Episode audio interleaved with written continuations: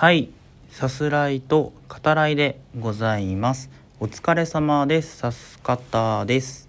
今回は家のベランダからお話しさせていただきます。えー、前回ですねアルプススタンドの端の方についてお話しさせていただいたんですけどあのその時にちょっと入んなかった話があってまああの映画にこう直接的なえー、つながりがねあることではないんですけどあの見ながらね僕が連想したあの高校野球ですねのとある試合です。はいあの、えー、映画の中でその終盤ですね、えー、ビハインドの展開なんだけど、まあ、相手の方が多く点を取ってて、うん、追いつかなきゃいけないっていうそういう展開ですね。まあ、そこでこうドラマがあると、うん、それを見ながら、えー、思い出した、えー、高校野球ね試合があって、えー、2009年ですね、えー、夏の甲子園大会決勝、えー、日本分離新潟の高校ですね、えー、対中京大中京愛知の高校ですね、うん、の試合です。あのこれね9対10で、えー、中京大中京が勝って、まあ、優勝するんだけどこれあの語り継がれている試合でもあるんですね。っていうのは9回ですねあの2アウトから日本分離が5点返すんですよ。うん、それまで6点差あったんだけど、えー、ヒットねどんどんどんどん打ってつないでつないで、えー、5点返してもう球場がねあのもう完璧にこう日本分離の空気に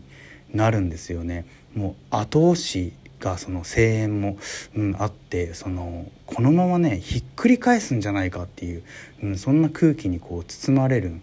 ですね。うん、でもそこがねまた面白いというかその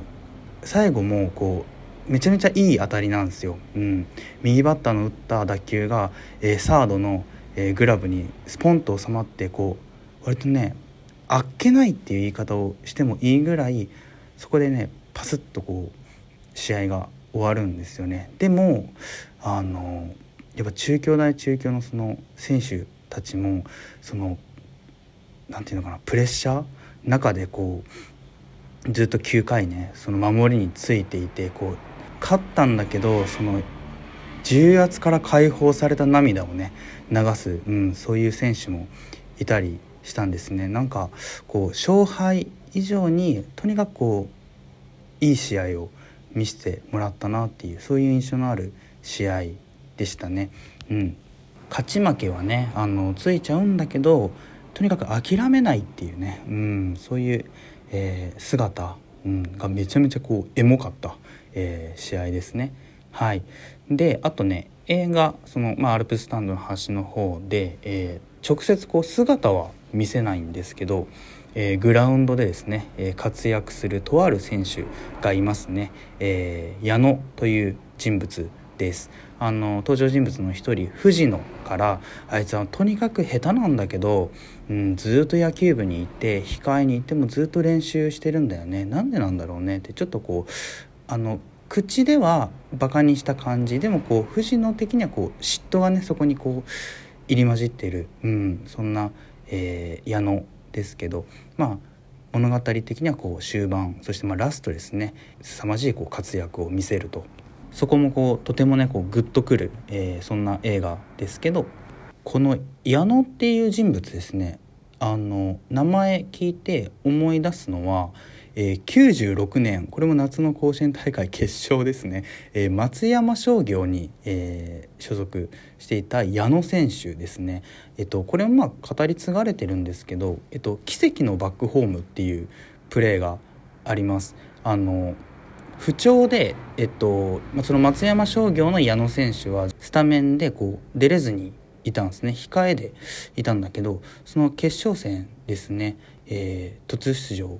します。でその時のそのポジショニングとかあと風ですよね、うん、あのとにかくその、えー、打球をね、えー、掴んだ矢野選手が、えー、ホームにあの本当に見事な送球を見して、えー、ランナーをね刺して、えー、その後のチームの勝利にも貢献するっていうね、うん、まあ、そういった、えー、試合であり選手が、まあ、いたんですけれどもその矢野選手からねあの来てるのかな？その、えー、アルプススタンドの端の方の矢野ですよね、うん、は来てるのかなとかね、えー、そんなことを、えー、思っておりました。はい、えー、というわけでですね、えー、今回の、えー、本題です。えー、こちらは映画館ですね、えー、見てきました、えー、現在公開中の映画です「コーダ愛の歌について」です。はいえっと今回ですねその、まあ、作中にも、えー、登場する人物たちまたその実際に演じている、えー、役者さんたちもそうなんですけど、えーまあえ、耳が聞こえない方たちが、まあ、多く出られるんですね。うん、で、えっと、作中の、まあ、言葉を借りるというか、えー、耳が聞こえる人をですね、えー、今回お話しさせていただく中でも、えー、健聴者というふうに、えー、言葉を使ってねお話しさせていただこうと思っております。はい、えー、というわけでですね、えー、あらすじ概要の方、えー、引用させていただきます。海の町で優しい両親と兄と暮らす高校生のルビー。彼女は家族の中で一人だけ耳が聞こえる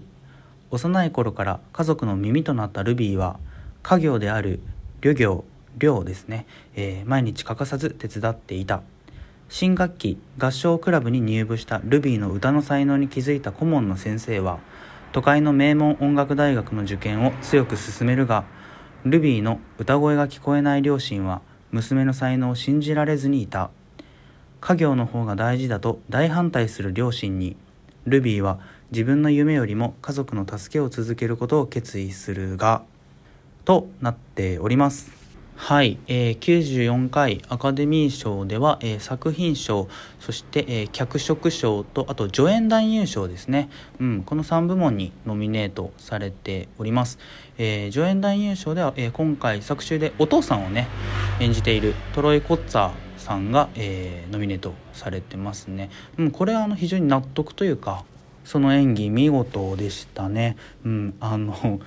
ちょっとこうワイルドでまあ何て言うのかな言い方変えるとそやな面を持つ、えー、父親ですね。あの作中でその娘でありその今作の主人公ですね。ルビーと、えー、その同級生のマイルズにあの妻とのねセックスをまあ覗かれて、えー、その後ねその話があるっつってねこう2人とあと妻と4人でねこう話す中でそのマイルズに手話でね、えー、示す内容のひどさ。あの笑いましたけどあのルビーは家族のこと強くねこう愛しているけどあの僕が、まあ、ルビーであったりそのまあとにかくその子供であったらあのこの親持ったらグレてるなって思う瞬間が あの、えー、多々ねありました。でもまあ全体的にこうとてもチャーミングであの愛おしいキャラクターでしたね。うん。役柄もお芝居もね、えー、素晴らしかったですね。はい。で、えっと、タイトルの「コーダ」ですね。はあの、まあ、耳の聞こえない、えー、方を親として持つ、えー、健聴者という意味らしいですね。うん、あの今回の映画で僕も初めて知ったんですけど、うん、で、えっと、主人公のルビーが、えーまあ、そういった人物であると、はい。えー、両親とそして、えー、お兄さんですね、うん、その3人は、えー、耳が聞こえない、うん、で、えー、実際に演じている、まあ、その3人ですよね、うん、を演じている役者さんたちも、えー、実際にねこう、まあ、耳が、えー、聞こえない役者さんを、えー、キャスティングしていると。ここにはあの監督のシアン・ヘダーの、えー、強いこだわりがあったようですね。うん。で、えっと、今作は、えー、日本公開は2015年ですね、えー、フランス映画「エール」のリメイクでもありますね、まあ、なので脚色賞にねノミネートされてるっていうことも、えー、あるんですけどとにかくあの、まあ、良質な、えドラマを、え見せてもらったなと思います、え見応えのある、え物語ですね、うん、そして、まあ、とても感動的な、うん、そういうストーリーですね。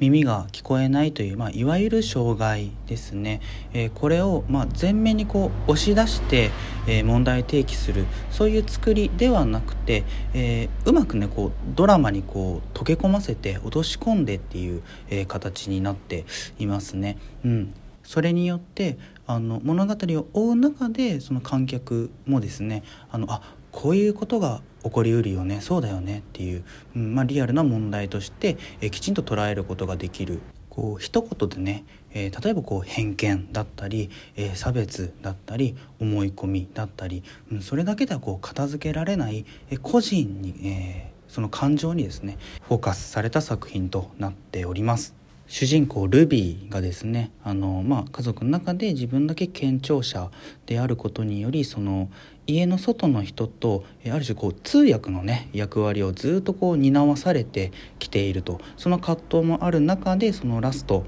歌と手話を通じて、えー、自分自身と家族をつないでいくっていう、うん、あのやはりとても感動的ですねあの涙腺、えー、刺激されっぱなしでしたね。作中で披露される歌もね見事ですしとにかくもう愛すべきキャラクターばかり